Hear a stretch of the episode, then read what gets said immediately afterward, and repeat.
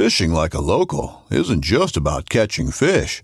It's about connecting with the environment and the people who call it home. It's about hearing the stories and traditions that have been passed down for generations and sharing unforgettable moments with the people you meet along the way.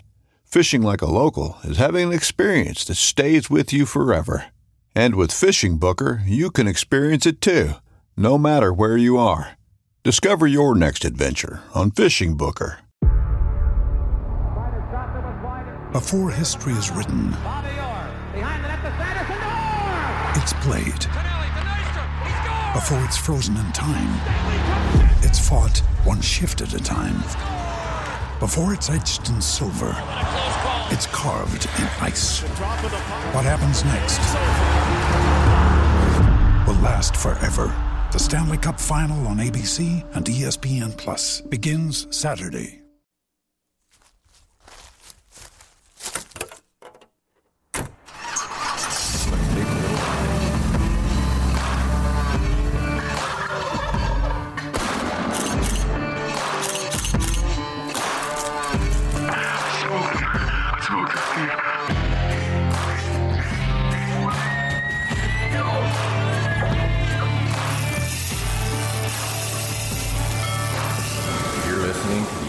Drive Podcast. All right, welcome back to the Outdoor Drive podcast. This is your boy East Coast Trev, and This is Steve. what's up, Steve? Man, it's nice to be back. I know we uh we had a little break. We were down in Dallas for a little bit and did one there mobily. I did, and then now back here with episode one twenty one. Yeah, It it is nice. It, it's been a little wild. I'm not gonna lie. I don't think I've taken two weeks off from recording in two years. It felt What- alien. I'm not gonna lie. Was it good? Uh, It kind of felt it's like, man, I'm missing something. I should be doing something. You know, I didn't have any editing to do, production work to do. It was just like, okay, starting to kind of get that prickly feeling on the back of the neck, like something's missing. So it's good to be back on the mic. It is. And then, you know, we have a couple of podcasts and then we'll be back at a show again, guys. Don't forget to visit us down in Harrisburg. If you guys are going to be there or in the area, let us know. We'd love to see you shake hands, meet new people that we haven't met, or put some faces to the names um, and shake some hands. So just let us know. We'll be there the first weekend. We will be there the 5th, 6th, 7th. Um, so love to fucking shake some hands and hang out with you guys. So. Definitely. But, uh, looking forward to that actually, because that is that would be our actual two year anniversary, right? Yeah, it will be. It'll be two years to the weekend, literally. That'll be so. It, I can't wait to be. Actually, I think it'll actually be a week early because I think we went the That's last. right. We weekend went the last time. weekend for the first. But We'll call it the two year anniversary. Um, so it'll be nice to get down there, back in the shows after all this crazy Corona crap, and back to seeing people and shaking hands and kissing babies is is always a great thing. Definitely, man. I thought I was waiting for some type of joke I, about. I was about gonna say something, babies, but, I was like, you know but, what? I'm uh, just I'm gonna let that one uh, just, just fall. Just let it. Just let I'm it gonna- I'm slide. gonna let it go. That's right. Um, before we get too rambled off, we might as well just rip on through um the sponsors and uh, thank those guys. Yeah, it's first time of the year we technically get to tell them thanks. Yeah, so let's let's do that. Uh, let's start off with New Era Archery, Zeus Broadheads, because this is the episode uh, with Nick Albanese from Zeus Broadheads. Um, if you guys aren't shooting Zeus, you are missing out, and you will hear in this podcast why you should be shooting Zeus. Also, Nor'easter Game Calls, nor'eastergamecalls.com. They are the best. Marky Mark up there does a phenomenal job, donates a ton of calls to the cause. Um, tons of giveaways, tons of good things. If you guys haven't checked them out for your custom game calls, go on and check them out. Nor'eastergamecalls.com. Rack Bracket, um, the most secure, sturdy Euro bracket on the market. Rackbracket.com. Use promo code Outdoor Drive 10. Save yourself 10% on that one. Also, Latitude Outdoors, latitudeoutdoors.com. They make the Method 2 and the Classic 2 the most comfortable, quiet saddle on the market. Novix Outdoors, novixoutdoors.com. Outdoor Drive 15. Save yourself 15% on that one. They do make the minis. Uh, we've done a lot with the minis and kind of modded those with uh, Vital Outground, Vital Outdoors Vital Grounds Outdoors. Yeah, whatever. That's how You I know it's been two out. weeks off. You're you're out of your trend. Exactly. I know. L- listen to me stumble. Um, if you guys haven't gone over to YouTube side and checked out the video that Steve just put together on the Novix and Vital Ground Outdoors, uh, go and check that out over there. Gator Outdoors, be the reason. Promo code Outdoor Drive 25. Save yourself 25% on that. They have now just given us um, our new kill shirts for our um, squirrel competition. Guys, thank you so much for everybody that has joined in on the squirrel competition. I cannot thank you guys enough. We're almost toppling over 40 entries on that, which never in a million years did I ever think that it would go that far. But it is a good thing. Got a lot of people back out in the woods or doing something new that they haven't done before. Um, some really cool ones. There's some killer, killer um, There's some squirrels straight that are coming. booners coming out. Yeah, man. I mean, dude, squirrels I you never, didn't believe would get that big. I you know it's funny that you say that because in all honesty the gray squirrel I was nervous because we were holding tight around 22 inches 21 and a half 21 and three quarters 22 20 then we were tied up for quite some time there um and then um Philip Whetstone he came in with a 27 and three quarter inch gray squirrel it's actually really cool gray squirrel it's got a black face on it um it's actually a stud and then we have a red fox, uh, Joe Seaborn. He shot a 24 and 7 ace on the uh, gray fox. And then we have the most squirrels is held right now by Joe Seaborn, uh, Josh Raisky, and Philip Whetstone. Those guys keep going back and forth. Uh, Josh actually just put in one, so he's now tied in first. They both have nine squirrels um, for the overall. So some good stuff. Um, there's a there's a couple cool no, more donations that have come in and more prizes, more giveaways. So um, if you guys aren't on the outdoor drive group yet, get on over there, join on in, and join in on the fun because you're missing out. And then we'll have a um, coyote competition coming up in February. So you're not going to want to miss out on that. And, and w- and one thing, just to point out, guys, we're we're coming up around that 40 entries mark, and you've heard now where things stand. Nine squirrels for the most squirrels. One really good day out in the woods, you could take that. And there's still a couple of days left Oh. in this thing. There's oh, you got you got 12 days to get out into the woods and make it happen. There's no question that it's anyone's game. I mean, that's the cool thing about this whole squirrel hunting thing. Like, like it's anyone's game. I mean, you go out and have two good days of squirrel hunting, and it's over. I mean, you could take first place, no questions asked. Now, now Um, first place gifts. You know who who's winning what in prizes. so first place for um the most squirrels, they're getting a hundred dollar gift card. They're getting the holy grail of the um the mammoth ivory squirrel call from Nor'easter Game Calls, and uh, I think there's something else, but I don't really remember exactly what that is. And you get a badass T-shirt, by the way. You get a cool kill T-shirt. Um, for the biggest, the biggest squirrel, that's kind of where you want to be, right? Like you get the bragging rights for having the most squirrels and and getting that, and who knows what else we'll end up coming up with. There might be some surprises in there, but for the biggest squirrel, you get a squirrel mount from the taxidermy shop down in Mississippi. Um, he donated two actually, one for the biggest gray squirrel and one for the biggest fox squirrel. And then you both get custom calls from Nor'easter Game Calls. You get your T-shirt. I mean, it's All that for going out and shooting a squirrel, y'all. yeah. I'm I'm just shoot saying, Squirrel. ta- take a day off, go out into the woods, go shoot your squirrel. You may get a, a free mount. So, so what's kind of crazy is I thought squirrel hunting was going to be so easy, right? And like you just go out in the woods and shoot a squirrel, right? It was it was you know you did it as a kid. You sit on a log and you wait, right? It's not that easy. It's it's not about just. I mean, you got to pretty much act like you're deer hunting, sit in a tree, and then wait for the squirrels to come. Yeah. I mean, it's I mean, it's that- not that you can't just it. walk around and shoot a squirrel. You can, but it's not as productive. There was a lot of smack talking about how these guys were going to shoot these giant squirrels and this many squirrels, but the leaderboard is not showing that you guys can smack down as many squirrels as you think, dude. So I agree.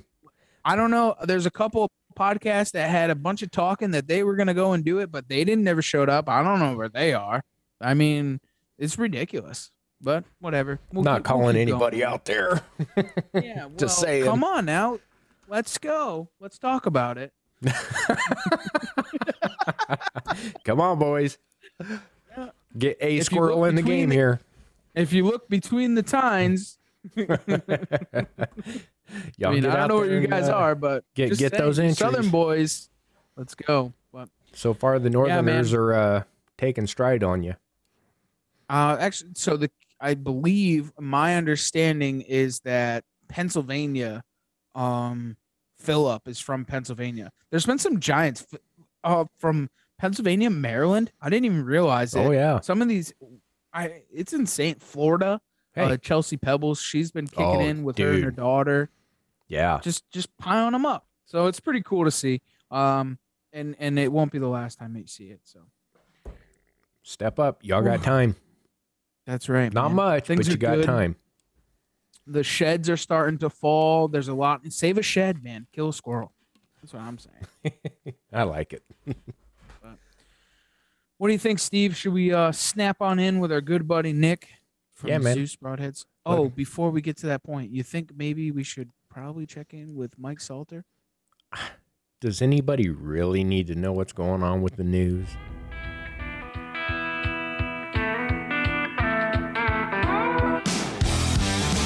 Bringing you the news for the cruise is our good buddy Mike Salter. Take it away, Mike.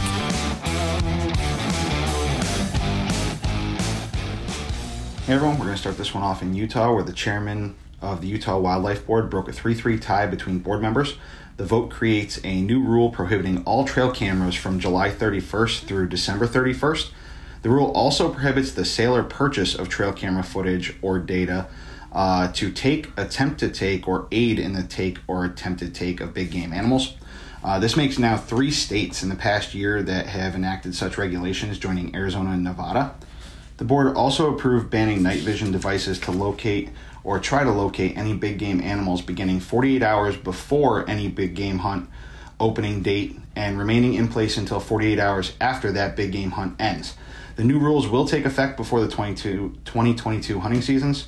Um, and I've had more news sent to me on this by people in the past week than anything else before. So uh, it looks like a lot of people are really keeping a close eye on these new trail camera regulations as they're popping up across the state. So thank you to everyone that was sending that stuff to me in the past week or so. Um, along the same lines, the Boone and Crockett Club has made changes to its um, big game records eligibility statement which disqualifies trophies taken with the aid uh, of some advanced technologies. This includes the use of sights with built in electronic range finding capabilities and technology that delivers real time location data, including photos, to target or guide a hunter uh, to any animal. So, no cell cams. Other examples include use of two way radios or cell phones to help locate or guide a hunter to game. Uh, no animals can be taken at night. Use of drones for hunting or scouting purposes. Uh, use of thermal imaging, even for uh, game recovery. And using electronic collared dogs to locate and access treed mountain lions. Uh, but the use of electronic collars for purposes um, of ensuring far ranging dogs do not become lost is acceptable. So, some big changes there. Uh, now, some deadlines that are approaching to provide comments on proposed hunting and fishing changes in several states. First, in Florida, where the last online workshop on the proposed Goliath grouper season is today at noon. Uh, but you can still provide written comments through Florida Fish and Wildlife's website uh, on the current proposal at myfwc.com slash marine.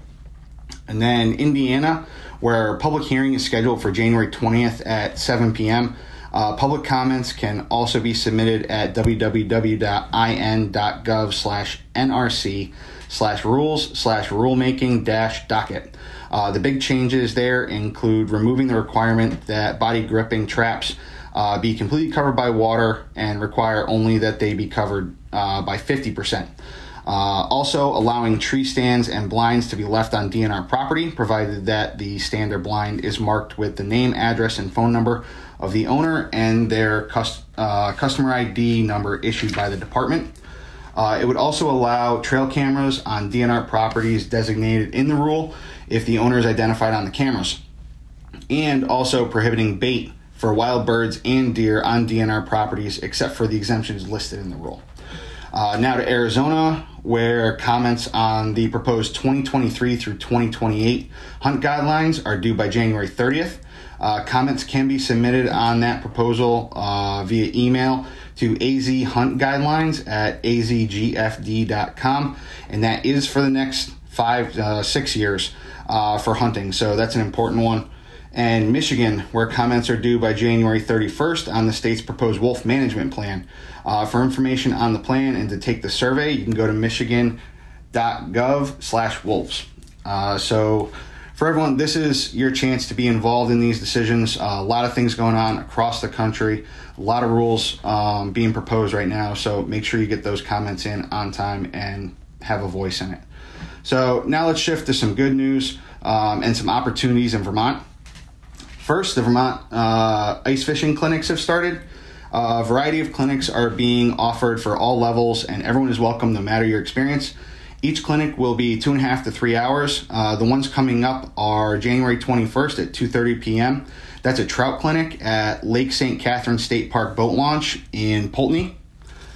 Uh, and then January 22nd at 9 a.m., there's an intro to ice fishing at Singing Cedars Fishing Access in Orwell. And February 26th at 9 a.m., there's another intro to ice fishing at Retreat Meadows Fishing Access in Brattleboro. Now, for these, pre registration is required, and that can be done at vtfishandwildlife.com. Lastly, registration is now open in Vermont for their 2022 Fish and Wildlife Conservation Camps. These are open to kids 12 to 14 years old who want to learn about wildlife and outdoor skills uh, including fish and wildlife conservation, ecology, forestry, orienteering, safe firearm and archery techniques, canoeing, fishing, and other activities. Uh, natural resource professionals come uh, to the camps and share information and take the kids on field activities. Um, these are one week camps from June 19th through August 19th and cost $250, which does include food, lodging, and equipment for the kids, uh, which is great price for that. Uh, so if you're interested, applications are online at vtfishandwildlife.com. Uh, and those will be held at Lake Bomoseen in Castleton and Buck Lake in Woodbury. So a couple great opportunities there in Vermont for kids and adults uh, this winter and this summer.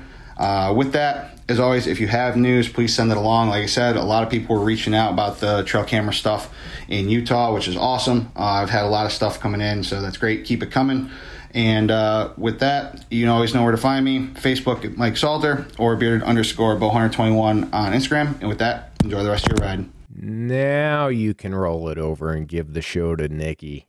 All right, let's do it. All right, guys, back on the phone with a good friend of ours. We call him a brother, Nick Albanese. What's up, brother? You there? What's up, buddy? How What's are you up? guys? Oh, we're doing good. How about you, man? Good, good, good. Not bad. Hanging in there. You've had you've had quite the stellar season. You've pretty much what you filled pretty much every one of your tags down there in New Jersey. Almost. Almost as far as Bucks goes. Almost a good thing, right? I mean, every time Yeah. I turned around, you always had you had one down. So yeah, yeah. It was. It was.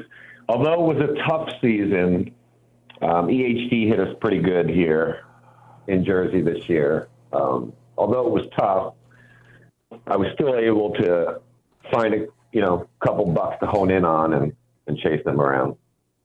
hell yeah, man. Well, for anybody that was living Yeah. underneath a rock and doesn't really know who you are, why don't you introduce yourself? Tell a little bit about who you are, where you're from, and uh, what you do. Sure. So, uh, my name is Nick Albanese. I am the owner of Zeus Broadheads, Steady Form, and B16, which is a deer feed. Um, we're, we're out of New Jersey. Um, I started probably now, it's got to be 12, 13 years ago in the industry with my first product, Steady Form. And from there, it just advanced into other products. Um, and right now we got three main products, and we're looking to add a couple others um, here in the near future uh, that we're pretty excited about. So, you know, we keep innovating. We like, we love what we do. Um, we are just your regular guys. This is not a big company that has a bunch of guys sitting around the table thinking of different ways to make things look pretty. We we make things work. That's our main focus. We want products that actually work. And I, I guess And, um, you're not lying about that because when Zeus Broadhead came out, I think everybody was kind of on the fence, and then now watching it over the past couple of years, it's just evolved into like not not, a cult following, but the guys that use it love it. You know, they're just all Oh, about a doubt. Yeah. When people are open minded, you know, as bow hunters, we get kind of set in our ways with certain things and products. And, and that's totally cool.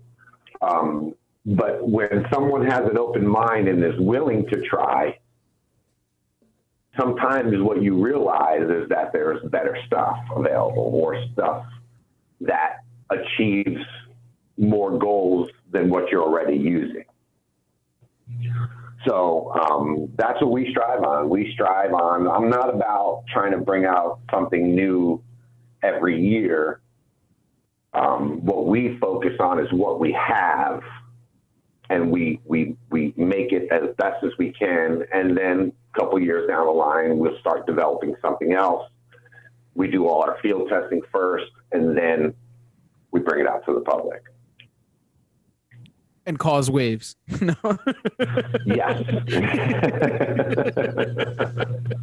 Because I, Yeah. think, I think people, like you're saying, man, people are just so set in their ways of the things that Yeah. that they use, and then when they see something like the Zeus that comes out, and it just kind of goes against everything that they've ever believed in, and then you prove it to them, Yeah. and then they use it, and they're like, "Whoa, hold on, this doesn't make any Yeah. sense. It's against everything that I've ever believed in." Correct. Zeus is a powerhouse. I mean, it is a force to be reckoned with, and I, I can say that with hundred percent backing behind it. There's not many broadheads in that field. What, what field I'm talking about is 100 grain, 125 grain, um, that can handle what Zeus can handle. I've used lots and lots of different broadheads and there's a lot of great broadheads out there. But I designed Zeus completely different to achieve those oh shit moments. And it does. And, and that's what it's made for because it, if why don't you explain like how it actually works zeus actually works So Zeus is a fixed broadhead, but yet has the ability to collapse. The blades, the main blades will collapse down to ensure penetration when it's feeling resistance. Now, if it's not feeling that resistance, those blades don't collapse. And it's a fixed blade. So I guess technically you could say it's a fixed blade part-time reverse hybrid, right? Because everything about Zeus is reversed than every other broadhead. Every other broadhead has to open on impact first, which you're diminishing your your kinetic energy when you are trying to peel black peel back blades or force something fixed into something very tough.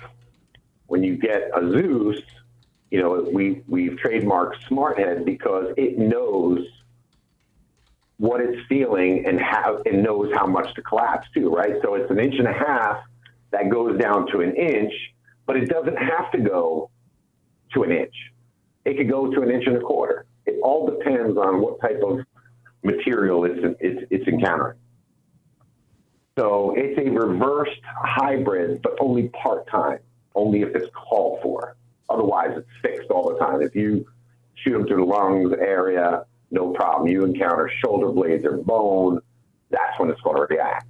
And it's going to ensure that it gets the deepest penetration that you get with the setup you're using, right? I mean, I use a 70 pound bow. Some guys might use 50 or 60 or whatever the case may be.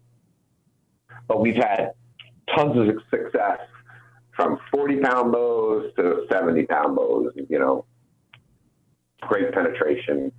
And, and Zeus is going to know how much it has to adjust itself to get that penetration. so did you expect for it to be where it is today when you had started it off originally a couple years ago No, nope. Um, I knew I'd create a buzz because no broadhead has ever done that, right? So no broadhead claims to be fixed all the time, but yet can be a part-time hybrid in reverse. So Zeus is one of a kind. But there's a lot more that goes into it too. Like, so our tip is flared out and rigid at the edges. As you know, like if you were to spin your finger around that tip, it doesn't feel like any other tip. And what we focused on is how can we create shock like a, like a bullet would. And we found out by setting this tip a certain way that it actually introduces shock to their system. And that by itself just hurts, them. you know, it hurts them real, real bad, real quick. And a lot of guys are like, dude, it only went 10 yards or it only went 15 yards. Majority of guys say it doesn't make it past 20. You know, but Zeus is a powerhouse. That is for sure. You had posted up a, a picture not too long ago of a deer that you had shot, and it looked like it literally got shot by. I think it was you that posted it up. That looked like it got shot by a thirty aught six. It was all like coagulated blood inside of its like shoulder area. That wasn't me, but I did. I did get a picture from a buddy last night that shot one, and he didn't post it, but I think I'm going to ask him to. And by looking at it, you would think hands down without without a shadow of a doubt that it was shot with a high powered rifle or slug gun. Jeez. You would never think the broadhead did that much damage. Wow. See, and that's But- that's, but one what thing. Does. after the last couple of years of shooting them, and this is between me at my 60 pounds and my wife shooting 45 to 50 pounds. One thing I mm-hmm. can say, uh, so I tend to be an arrow geek and I play into, you know, all the different stuff. This broadhead in itself almost replicates the effects of a heavy FOC arrow without having to do all the the calculations and all of the fancy weighing and inserts and all the extra pieces and That's parts. correct. It just has that effect because of the way it functions. Yep. So So that's a great point because Zeus thrives on speed. It really does. You don't need the heavy weight to push that broadhead. It loves speed. Faster it's going, the harder it's hitting, and the and the more it's penetrating. Where everything we know up until today is you need the heavy FOC to push in, this and that. Um, but not with Zeus. I was making a steel version of 175 and a 200 grain. I actually realized that we were getting less penetration with the 175 and 200 grain. It still penetrated well, but when I shot a deer, say with a, I shot a few of them with the 200 grain, and I would shoot through the deer. Sometimes the arrow would fall on the ground. Sometimes it was just held with fletch. But when I shot it with a 400 grain total weight, you know, arrow and broadhead, that thing was through that deer's shoulders and 30 yards behind it. So it goes against everything we know, but that's why it's a reversed acting type of broadhead, right? Everything that we have today has to open on impact, which pulls that kinetic energy and slows that momentum down. With Zeus, there's no slowing down. And, it, and it's going to react. Right. And, and that's what I really wanted to point out is I was shooting heavy FOC with fixed blades before I switched to Zeus. And it was, you know, 50 50. You'd get good penetration, but you wouldn't get pass throughs mm-hmm. all the time. You'd hit a shoulder, and of course, you know, you'd still get good penetration, but it wasn't a blowout. And then I replicated the shot with a 425 grain arrow, micro diameter, with 100 grain Zeus, first ones I ever bought, and put it right through the shoulder. Clean pass through. Deer went 20 yards, stopped, and was looking around like what just happened, and then fell over on the spot. You know, I'd, I'd never had a heavy arrow even do that. So that's Mhm. what sold me. Yeah. Yeah. So we discontinued our 175 and 200 Right. because it doesn't give Zeus the representation it deserves. Yeah, there's I was trying to accommodate that that area. Right. there's no need. That's But the beauty of it. There's no need. Yeah. I, I started to realize that I'm getting away from what I truly created. You know, because I'm not a heavy FOC guy. I'm, I don't shoot heavy arrows. I don't want to shoot heavy arrows. I like to maximize, you know, these compounds that we have today. You know, I want to maximize everything I get out of it. I can't get out of it. Right. Um, and, and that's why I created Zeus for issues that I was having with other broadheads in certain shops. Exactly. I mean, it's a perfect You know? broadhead to pair with high efficiency bows. I mean, you're not losing kinetic energy out of the arrows out of almost any bow you shoot today. So No, why cut your speed in half to get the Correct. penetration you can get at a high speed arrow with this broadhead? right. Yeah. And and not even You know, for then- only just whitetails. No, we got guys knocking elk down, uh, moose, uh, pronghorn. I mean, everything. Squirrels. We had, we, we had, It's been taken we had a guy overseas go- across the pond. Yep, we had guys in Africa. My one buddy Dan DeWitt shot a crocodile. I'll never forget it. He shot Cape Buffalo and Zeus, crocodile, sable, a bunch of stuff. Him and his wife. But the crocodile, when they shot that crocodile, the PH, they called me, and the PH said, "In 30 years, I've never seen an arrow." Because not only did he go in behind the shoulder, he went in high, he went through the crocodile's spine and out the other side. And the PH was like, I've never seen a, a broadhead do that. Yeah, and anyone unfamiliar, a crocodile's hide's near impenetrable, even with a rifle. Yeah. Yeah. On the top side. Yeah. Yes. Correct. Now, I will say that was with one of the 175s in a steel version. But that's also That due to shot requirements of that country. Correct. So they were very um, skeptical about Zeus. Like the whole time he was planning that trip, I had to send videos to this PH of all these tests that I've done with just the regular Zeus. And he was very skeptical, very skeptical, and he allowed him to try it, you know, and they figured if it didn't work on the first animal, it was over Right. and they they ended up killing a pile of animals and big animals, Hey, all big big stuff. the proof's in the pudding. But yeah, the Cape Buffalo and the Croc were definitely impressive. Awesome. Especially a lot of the animals across across the pond, they have a different they have a different anatomy than the American animals. Yep. A lot of their rib Yep. cages are intertwined.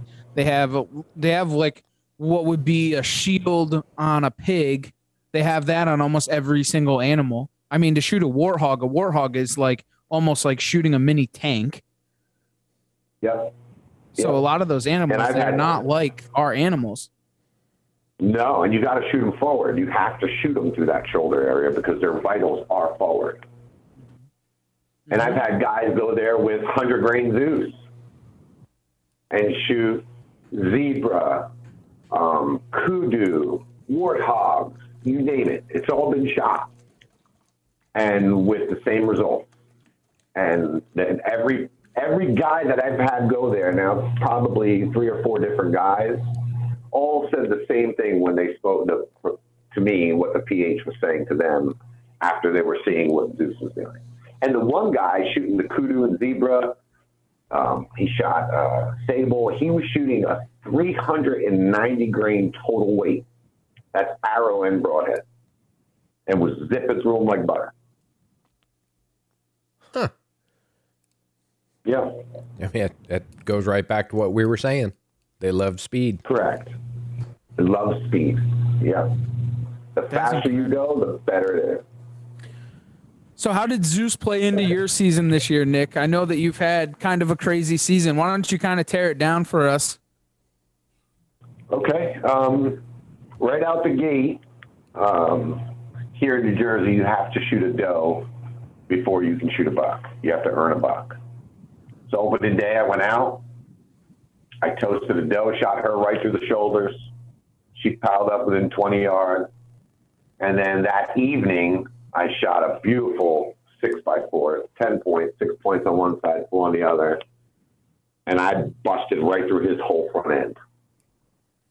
And uh, right out the gate on opening day, first day, I had two deer on the ground, and it was it was awesome. And from there, you know, I just I, I hone in on certain bucks on certain areas that I'm hunting, and those are the bucks that I'm going to focus on if I'm there. And I and I and I tend to stick to that. So if others come in, unless it's something I've never seen and it's you know gigantic or something, um, I do a lot more looking than shooting. Um, then I went out for our shotgun season, and uh, on our opening day of shotgun season, I took the bow, and I was able to shoot a gorgeous eight point. Took him down. He didn't make it. Shit, 15 yards. I mean, he was he was he was quartering to. So I went in right behind the shoulder, right on the back edge of the shoulder. I hit, and I busted out his rear leg bone and shattered that. And he just stumbled. He couldn't even make it. Um, then from there, I did something that I normally don't do much of, but I did pick up my muzzle loader and uh, ended up killing a big eight um, at my gun club. A lot of guys were hunting them all season, and I kind of stayed back and didn't go in there. I was figured I'd let them have at it, and then come towards the end of December, I had more time on my hands. I grabbed my muzzleloader and started hunting that deer, and I was able to connect with him. So and then what I think I've shot one other doe since. I shot a doe last week. so, so what is and, uh, kind of like some of eye on a couple your bucks. oh oh you still have season to go? Yeah, we go to February 12th. Jeez, man. Yeah. So so what kind of things do you do like so when you start out your year so when when does your season start and how do you get it rolling and then then decide what deer you're going to move in and how are you going to go about doing that? So my season never ends. And that's because I complement everything with my feed, right? I have a product called B16, which enhances the growth of whitetail. Um, so it never ends, really. Um, I feed throughout the year, um, and I watch and I and I take all these pictures that I get of these year and I log them all into my computer. I got hundreds of thousands of pictures. Stuff that I could go back to and follow these deer year after year after year. That's how it starts. I pick out the ones that I think I want to shoot, and then from there I'll go in. Now, you know, part of growing whitetails, you know, some people don't realize, some people do, you can't magically make a buck 180 inch deer. Just doesn't work like that. Genetics are going to play the big, big role in, in all of that. So I try to shoot five year old bucks and older, but I do shoot some four year olds. Now, these four year olds, I can tell if I want to shoot them or not from the prior year. I look at the jump they make from three to four. And if the jump is not real huge, then I'll focus on that deer. If the jump is big, I'll leave them for another year. So that just plays a role in everything, you know, the management aspect of it. But it's a year-round job. If you're if you're going to be, you know, dedicated to the cause. But I can honestly say every year, you know, people see me and see me shooting multiple bucks, buck after buck after buck after buck. But what they don't realize is that just doesn't happen by mistake. You know, there's a lot of work that goes in there and it's time and dedication. Um, but I love it. I mean, it's what I love to do. And granted, we're in New Jersey, so you can't expect you know, bucks like you see out west. Although we do grow some here and there, but my biggest New Jersey buck is 160 inch deer. That's big for Jersey. Has there been others killed bigger? Yes, but it's not in quantity. You know, so average, you're going to see that 125 to 145 inch deer. From what I've, from all the intel I've gathered throughout the years. So with feeding these deer though, a lot of people like everybody you talk to that's that's feeding deer or hunting over bait, they have a hard time of getting these bucks to daylight. A lot of the times they make them nocturnal. So what are you, what are you doing different than everybody else? So it's funny because sometimes I'll hunt the feed. Majority of times I hunt probably 150 yards from the feed. So it's it's almost like hunting a food plot, right? You know where the deer are bedding and you know where they're ending up to eat. So there's going to be a transition zone in the middle. And and a lot of times that's what I focus on because the mature bucks, you know, it's not it's not easy kill mature bucks, high pressured mature bucks. You know, I'm not talking about in a little development where nobody hunts and you sneak in put a little feed and you got a 140 inch deer standing there. I'm not talking about that. I'm talking high pressured areas, whether it's public land, even private land. If you have a small piece, it's still a high pressured piece because you've got guys all around you. Um, but I've killed them on public land. I've killed them on private land. I've killed them on club land. You know, the outcome is the same when you know what you're looking for. And, and that's how you have to play it. So, like this last year that I shot with my muzzleloader towards the end of December, I started hunting the movements of the members, if that makes any sense. They they they determined where that deer was going to end up, and I was able to read the sign. So I focused on what they were doing, and and and came up with a game plan. And to, meanwhile, nobody sees this deer, right? They're hunting them all season. Nobody sees them in daylight.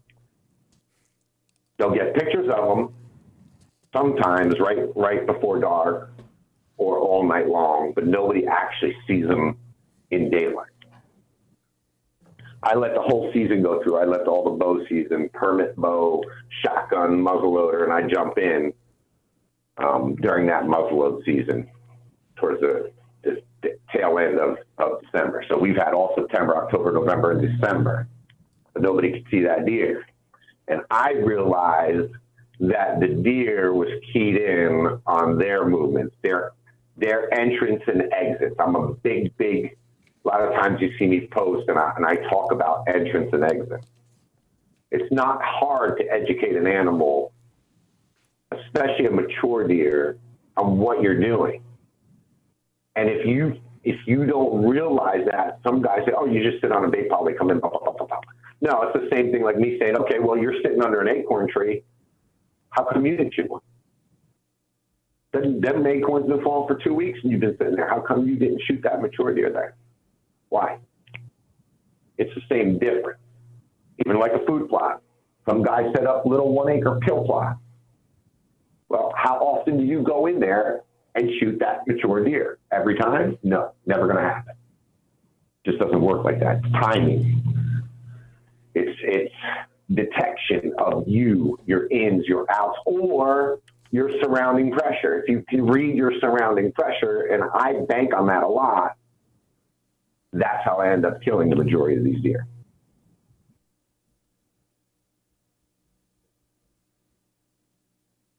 Hello? Yeah, we got you. We're still here. We're listening. We're, we're taking it all in, man. We're Am I- taking it all in. Am, am I take, am I talking too much here? No, No. no. So Class you know, is in session. Seem, well, so here's the thing. I if if you follow me, you're going to see that every year I'll shoot multiple mature bucks here, right here in New Jersey, over and over and over and over again. That's not by mistake or oh man, you're just you're so lucky. That that doesn't happen like that. You know, you gotta really I'm a big topo map guy.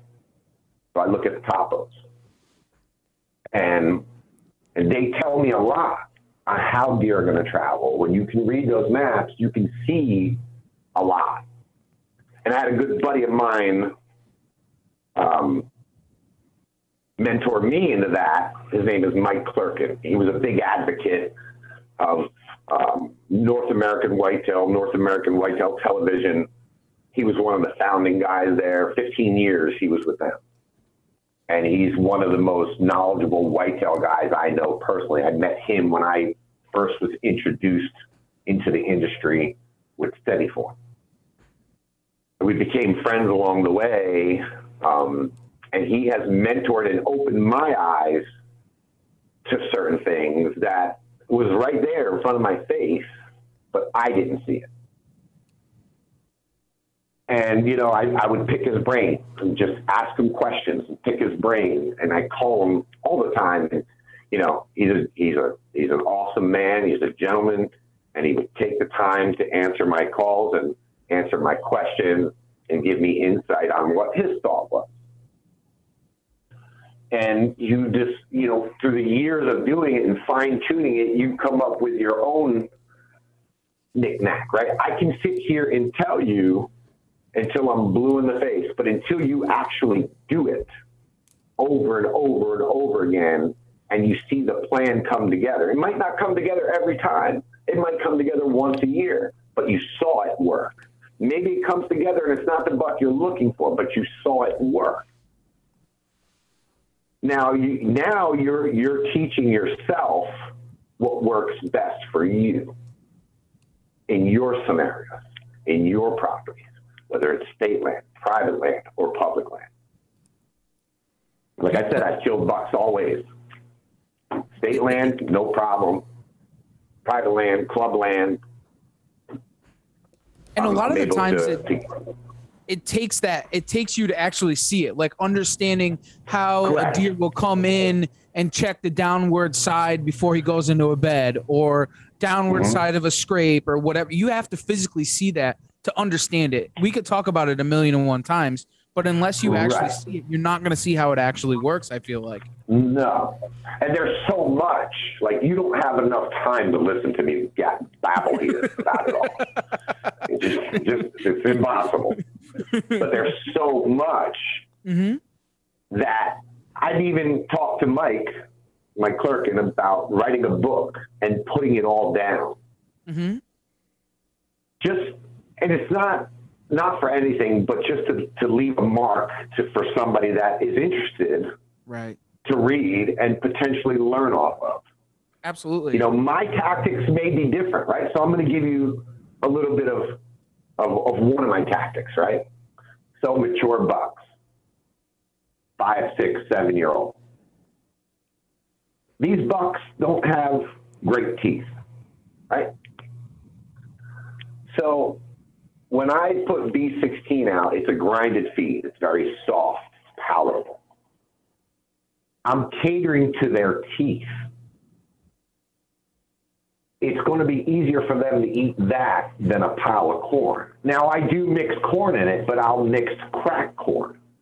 okay You see what I'm saying? So when you make something that adjusts to them, where it's easier for them and it, they, they love the taste and they're getting the vitamins and the minerals, everything that um, B16 provides, now they're feeling good, but it's it's soft on their on their gums.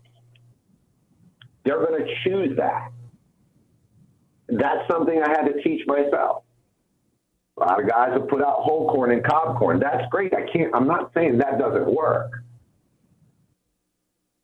So does everybody else. So why don't you try something softer to their to their teeth and see how they react to that? You might find out that that buck's going to favor that site because it's easier for him to eat. And bingo, he's going to fall into your lap. Does that make any sense? Absolutely, and people oversight that. That's something that you're never. I would never have thought of something like that. Nobody does. I I taught myself that, and I started shooting six and seven year old bucks, broad daylight, and I film my hunts. Right. Mhm. A lot of times when I post a deer, I'll post a video clip of that deer, and you know all my friends are like, "Oh my God, you got a horseshoe in your ass." That's cool, but it but but the the lucky part is right. Like it's not that I don't know I know that deer is going to be there. I just don't know when, right? Right. So the timing part is the luck part. I was lucky that today I decided to go, and today was the day he showed. Right. I know for a fact they're coming. The setups I have, I know for a fact they'll be there, and that's that's a big key in this game to success is knowing that they're going to be here, they're going to transition here, that they're they're going to stage here, whatever that case may be. That's that's the whole thing. Now, once you've learned that, how are you getting there? How are you getting out of there?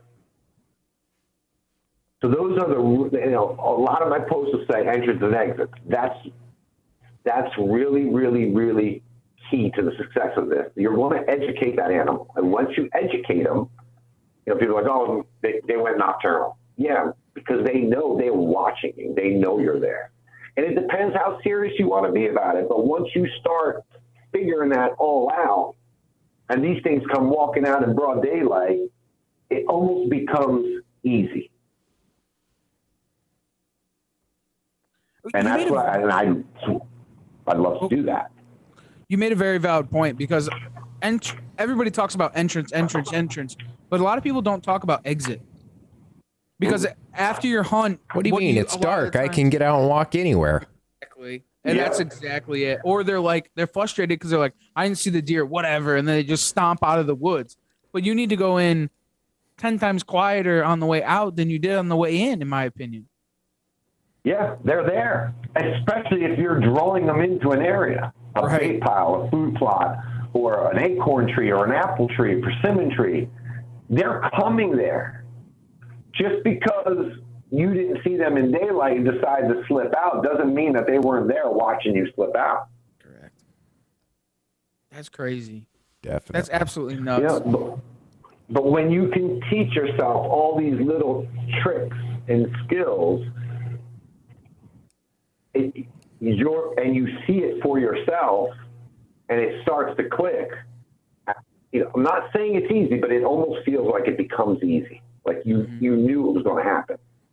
right. And it makes sense. You know, You start seeing that Yep. movement, it becomes predictable. And the only variable is how much you influence it. right. So once you've done it on one deer, two deer, three deer, half a dozen deer, half a dozen shooters you were looking for, and you've capitalized on every one of them. Right. You're no longer the That's not luck. Right. That's not luck. I want to actually snap right into the B16. Can you kind of like tear it down? I I don't want no secrets or nothing, but you have two different formulas, and just tell us a little bit about them, how you start feeding from start to finish. Okay, so we have a spring and summer formula, and we have a fall and winter formula. The spring and summer formula is very high in proteins, uh, minerals, calcium, vitamins, fibers, low fat. When we switch over to come August, I switch over to my fall and winter blend, which drops in the protein and increases your fibers and your fat. Um, because what happens in the wintertime, a lot of the fiber is gone. So you want to make sure there's a good amount of fiber there for the deer so that when they transition into spring, so when they come from winter into spring, their bodies are reacclimating to the food that's becoming available, the fibers and everything else, the high proteins. So when they're transitioning, there's no setback. Part of that transition can delay the amount of growth on a rack also. So you want them to be able to recover and jump right in without losing that weight, without being run down and tired. Um, so these formulas are built around keeping them as healthy as possible. And in turn, you'll get the best racks you can out of them to what their potential is. Gotcha. So, question and just general kind of outlook. Say somebody's never done any additional feeding, no supplements, no nothing, mm-hmm. and they introduce this into the herd and they do it correctly, given. Okay. Mm-hmm. Yep. What do you think would kind of be the average expectation before someone's going to start seeing that result of the higher minerals, the higher rates of intake to grow that extra mass and size that genetics will allow? So I tell everybody two seasons. The first season, you'll see a little bit of a difference. And what you'll see is you're building a bigger deer. Like if you notice, a lot of my deer, when I post pictures, I mean, they look like steer. Yes. Because I've had them on it for multiple years. So you're building a big, healthy animal. So you're going to see that, right? You're going to see these body weights increase on these deer right away. But it usually takes a couple seasons where it's in their system. And it doesn't take a lot of it, right? So I sell them in 50 pound bags, but I only recommend putting 15 pounds out a week. I just sell it in bulk instead of breaking them down into these little 10 pound bags and put them in your tractor supplies at Walmart. I'd rather just sell it in bulk. You save money in the long run and you're getting a more beneficial feed. Understandable. Um, and you'll start, but a lot of it's going to start too. So I, I've seen guys say, well, I put it out, I got lots of does coming in, and that's fantastic because you're starting those yearlings off that was my next point. Right out the gate, instead of starting a, a two or three year old and going into it. Yeah, because I can only imagine that a, a, doe that's been on it for a year or two and has that additional right. supplemental, she gives birth yeah. to a fawn. It's a healthy Correct. fawn. It's now feeding yeah. on a healthy doe it's going to come Correct. out year one way ahead of where it would be on natural selection. So a lot of my button bucks, and I know this is going to sound crazy, and it's not. A lot of my button bucks right now have probably an inch and a half of, I don't know if you want to call it cartilage or antler sticking out of their head. You would almost think that they were a buck that never grew antlers, like grew a set of antlers. But gotcha. they're actually my buck. I wouldn't say it's crazy. We've we've had more than enough uh, button buck stories on the show.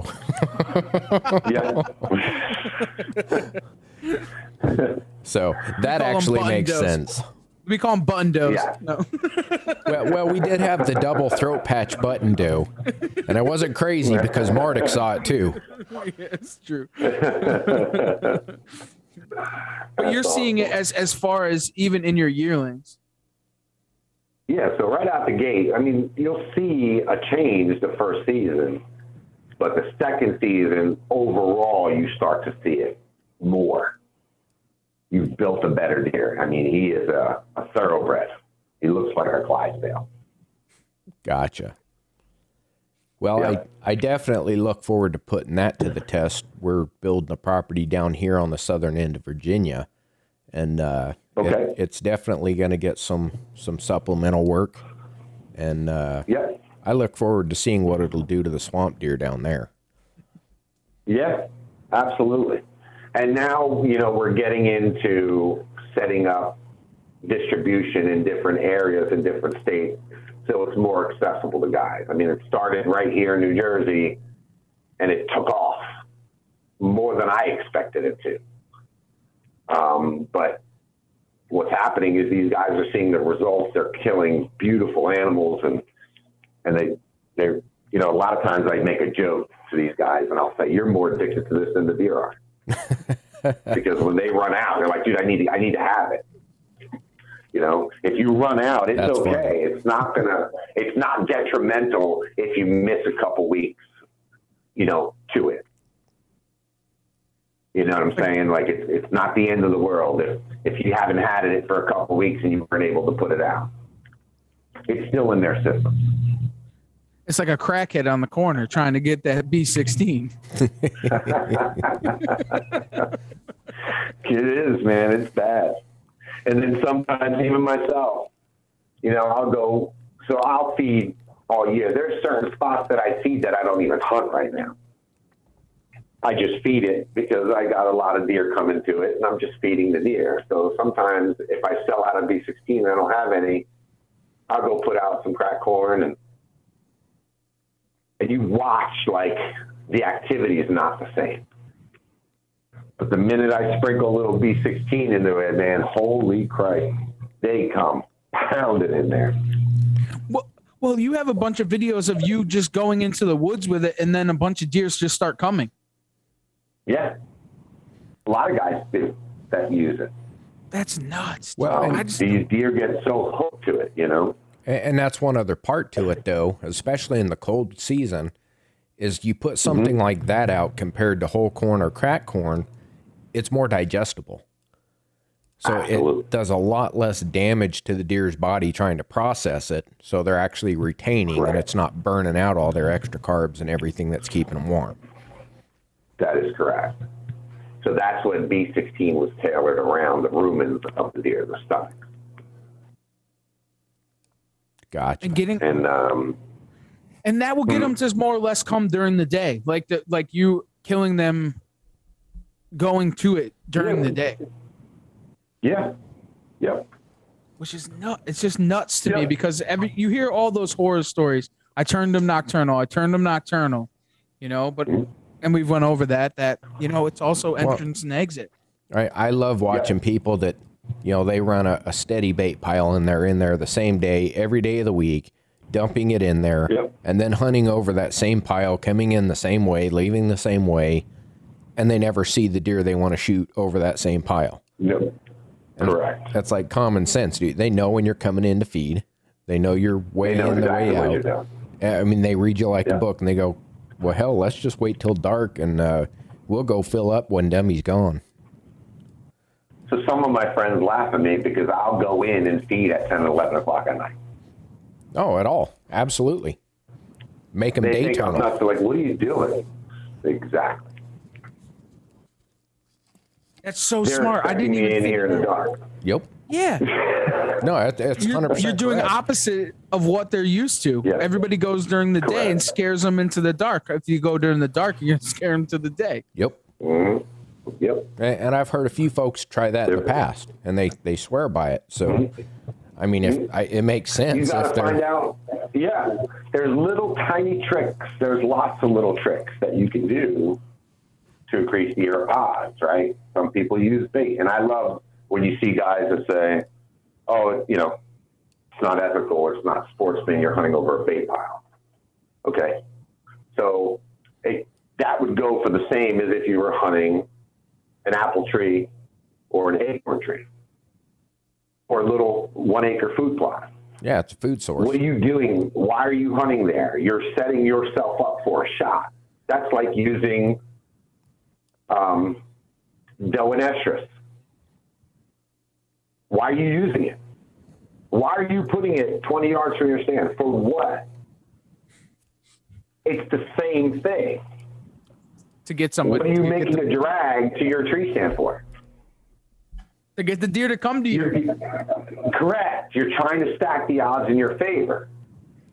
Just because you have a bait pile doesn't mean you're going to kill that deer all the time.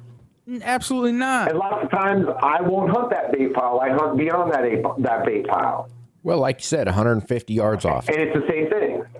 Right. It's the same thing when you plant a food plot. What about the guys that don't have property that has fields to make food plots and stuff like that? But they, you know, they're contending with the neighboring property that has a hundred acres of fields, and there might be soybean and corn out there, or whatever. How come that's not ethical for you to do something to set yourself up or shot. Whether it's bait, doe in estrus, drags, mock scrapes, uh, acorn trees, apple trees, little kill plot, we're all doing the same thing. It's the same thing. You can't sit there and argue that issue with me because all you're doing is contradicting yourself. No, you, ha- They're just you have a point. is the same exact thing. You, the ultimate goal to killing a deer is I know they are going here because dot dot dot. Regardless of whatever the dot dot dot is, that's why they're going there, and that's why you're going to sit there and try to kill them. And I got one better. We got cameras. As a matter of fact, we got cameras that come to our phone. Why do we have those cameras come? Why do we have these pictures? Why are why are we sending them to our phone? So we know that the deer Because are we want to know. Yep. Exactly. So you can't say what's ethical and what's not, or what's unethical, right? Because some people might be like, Jesus Christ, you got a camera there. It says the deer's coming in at three o'clock on a southwest wind, uh, you know, every other day. Okay. Well, guess what? I'm going to be there before three o'clock on a southwest wind to kill that animal. That camera is just as valuable as a bait pile, food plot, persimmon tree, apple tree, acorn tree, muck tree. It's the same thing. Yep. So when I hear guys get into that tip about a bait pile or whatever the case may be, I sit there and, and, and I think to myself, you're absolutely contradicting yourself. There's a camera. Don't don't sit by an acorn tree. Don't make mock scrapes, and just go walk around. If that's the case. Mm-hmm. And, go and a lot of the times, those arguments are going to come from people that are in states where either it's a legal debate during the season or there are restrictions and things that they can't do it. So their excuse is, I have to do it without it. Therefore, you're less of a hunter because I do it and I can't do it. So Correct. that If that's they were really what it able to do down it. to. Yeah. If they were able to do it, they would do it. Oh, 100%. They're just mad that they can't set themselves up like that, and they're not gonna do it. So I mean, listen, I'm one of them No. because I'm upset I can't Right. bait. Well, it's like here in Virginia, we can we can supplement feed off season. So Correct. the day after the season till 30 days before the season, we're allowed to supplemental feed, which works out perfect. Yep. You know, because Yeah. ultimately that's when I'm trying to grow the deer anyway. Yep. Yep. So you do that, and you add that in with your food plots and all your other strategies and tips and techniques and things that you want to do to try to make things better for you. What's the difference? Right. I got a soybean field. matter. They've been coming in supplemental feed leading into the soybean field. Well, the supplemental feed's gone, but soybean field's still there, and they're coming through there on a natural pattern. Right. Now I go it's hunt 'em in the same spot. A, a- a buddy of mine recently, he says he's not in a bait state. I'm not going to name names or what state it is. Mm-hmm. And I laughed at him. He's like, but I got cornfields, you know, the farmer plants corn and, and soybean and yada, yada, yada. And I said, okay. It's 100 I acres of bait. so you're not in the bait. yeah, you're not in the bait state, right? I said I have a couple buddies that are not in bait state, but they'll plant, you know, a 10 acre patch of corn, but they'll leave an acre of it standing where they want. As a matter of fact, they brush hog it. Yep. So now what? They're ba- they're legally baiting. Yeah. They're legally baiting. Right. right? So I, w- w- when when I see and hear certain things, like the whole baiting thing, oh, you can't bait. Okay, so if I was in one of those states, that's exactly how I would set it up. Mm-hmm. 100%. We all do I it. brush hog my corn down. Yep. I mean, Plant So turnips. what? and that's that's Yeah. always a big thing, and it's hit or miss, especially in the bird season around here. Is you know, especially when doves come in, everyone plants sunflowers, and then right before dove season, everyone goes out and brush hogs their sunflower seeds. Right. Well, guess what? Every dove in the neighborhood's coming to that field. You Of can't course. bait them, but by God, they're coming in. They're coming there, right?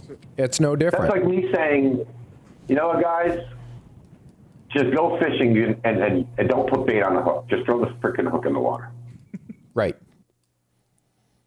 It's the same difference. It is. So that it, it, it, you see these guys contradicting themselves when they when they're trying to belittle another fellow hunter. They're really making themselves look bad because you're doing the same thing one way or another. You are absolutely doing the same thing, unless unless you are a um, a state land guy and you travel all over and you got no cameras and you hike in and you put boots on the ground and set up tents. That's a completely different type of hunt.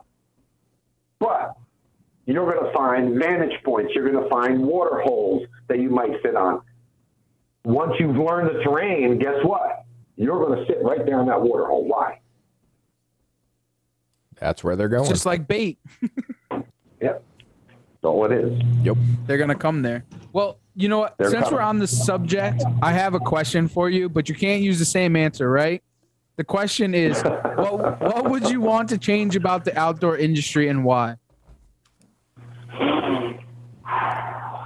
Wow, that's a great question. Sounds like a, a lot of change it? a lot of thinking going on there. Yeah. Well, I know Nikki well, Well- enough. So- yeah. My my biggest qualm is hunters against hunters, right? yep. If it's legal, it's legal. And everybody should support each other if they're doing things legally. Um, so, so you said I can't use the same thing, which is technically I am. Right. But um, outside of that, what would I change? Wow. I, I can't. I can't answer that. He hates the handy think hunters my- versus hunters situation bad enough. There's Yeah, nothing just- more important. It, and So it then comes in so many different forms. It does, Agreed. tru- Agreed. truly. Because I think that we're all our own our own worst enemies when it comes to everything. We are. honestly. Yep, we are. And some guys might like to go to a high fence operation. So what? How is that hurting you on your property?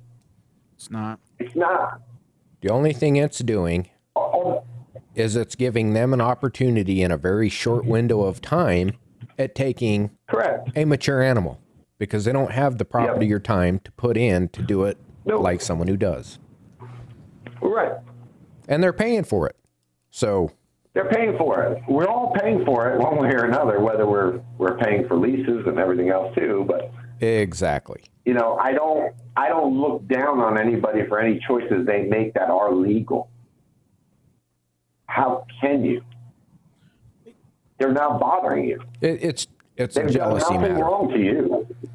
You, Right. you killed that 180 inch buck on a three day reserved hunt on a high fence area and paid out the ass to do it. Yeah. Well, guess what? It's no different than someone who has access to property with 180 inch deer and can put in the time to scout, plan, prepare, strategize, and go hunt in a 180 inch deer. Yeah. Some people don't have that. Yep. No. No. And the hunter dollars are and still even- going. Exactly. Right. So at the end of the day, even if it's your not cup of tea and it's not what you would do, that's okay. Nobody's forcing you to. So why are you going to belittle the guy that did it? Because you didn't. What what what are you going to get out of that? Self satisfaction. And I, yeah, that's my biggest problem. But there's no, there's no other thing, you know. And I not love that to so say, you know, support American-made products. Yeah. absolutely. You know what I mean? Mm-hmm. I'm an American-made product guy, so granted, there's some things you can't get around, right? Your cell phones and whatever else. Mm-hmm. But if there is, as much as possible, I would. Not saying for my product, there's other American-made products too. Mm-hmm. But these are the guys like myself that are proud of what we do, and and and maybe my product is eight dollars more than, you know, some overseas brand. But especially now with everything that has happened from overseas, how could you want to support that? True too many people want to. People too many people want to, but how can we trust them? Well- we should be helping out the little guy and putting it back into it. Yeah, I mean, and like I said, not for myself. There's lots of American-made companies, but these are the ones you should be embracing. In my opinion, I mean, it's it's my opinion is meaningless. I'm just venting on if there was something else I had to change. That would be it. Absolutely. Absolutely. You know, Nikki, what drives you outdoors, my friend? what drives me outdoors is the time that I get to spend with friends and family. Really? Elaborate on that one. Yeah. So I love being, whether it's at a hunt camp or locally here, getting together with my friends and going and hunting. Whether I shoot or not shoot or they shoot, I don't care.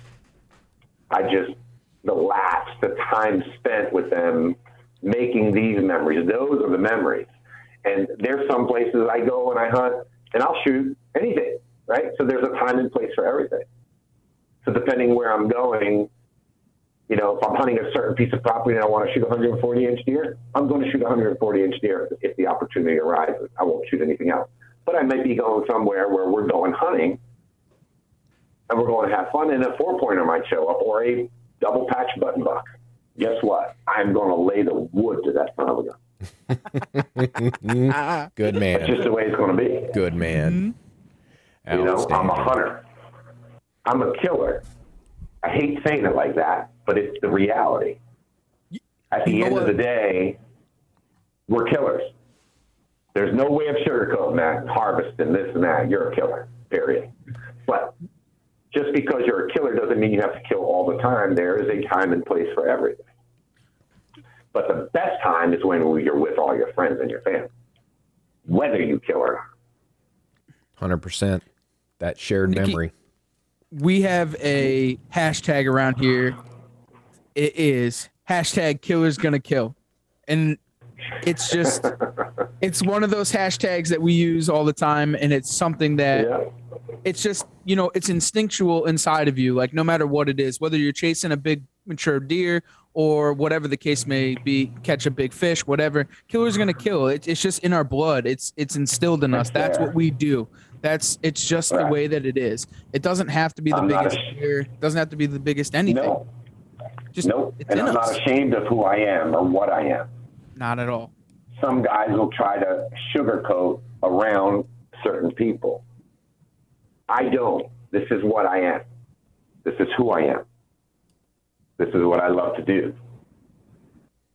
And your opinion is meaningless about me on what I choose to do. I don't tell you what to do, whether you don't, you know, you want to eat lettuce and bread or whatever. You don't like meat. Well, that's fine.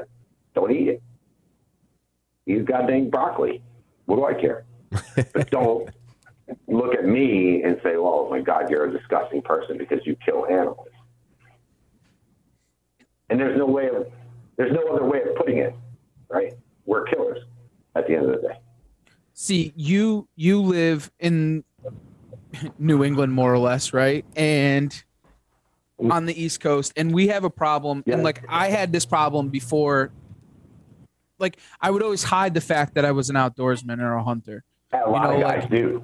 And it was kind of like just you know don't talk about it don't you know don't don't you know like when you come out of the woods don't make it very just be nonchalant about it so on and so forth and i've just come to the realization that who cares just be who you are and it doesn't really matter put it out front let them know Be proud, exactly. Be proud of who you are. If they ask, don't be afraid to say what, what you are or who you are. Don't be ashamed of a kill. Whether Yeah. you're double throat, button buck, white patch, whatever the hell you call it. Hey, Why be ashamed of it? there there's You nothing the more hell you were shooting. dangerous. And sometimes, Yeah, there's nothing more hmm? dangerous in the world than a person who doesn't give a fuck. exactly. And I'm that guy. Yeah, And I don't know if it's a Jersey thing, you know, growing up here in New Jersey or whatever the case may be. You know, it is what it is. If you don't like it, beat feet. Yep. It's Don't ask definitely a new, it's a northeast thing. For no no qualms about it. It's definitely a northeast Right. thing. It definitely is. Yeah. Yeah. It's just the way it's going to be. Outstanding. Well, Nick, before we cut this thing off, where can everybody find you?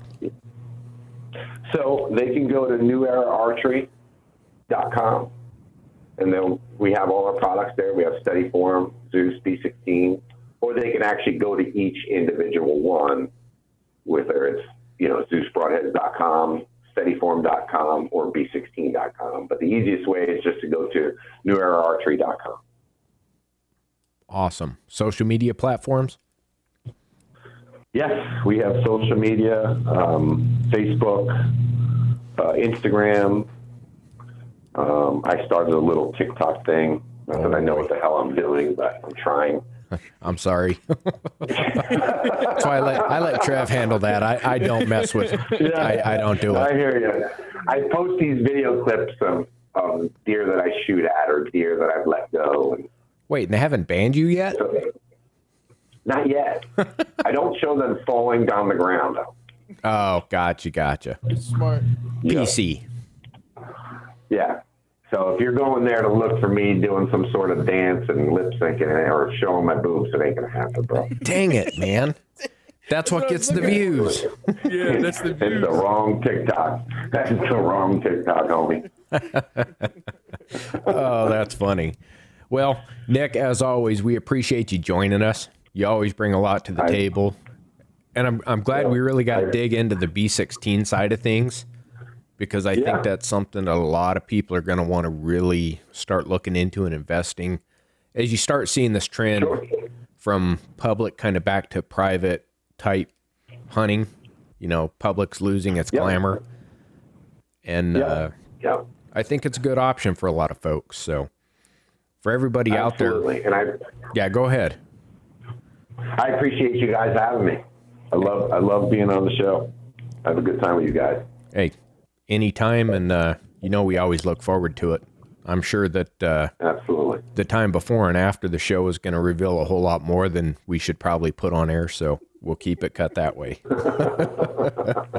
but in the meantime, thank you again for joining us. For everybody listening, check them out. Make sure you follow along and uh, jump on these products. It's not hype, it's the real thing. And nothing more to say than thanks for taking the ride right here on the Outdoor Drive.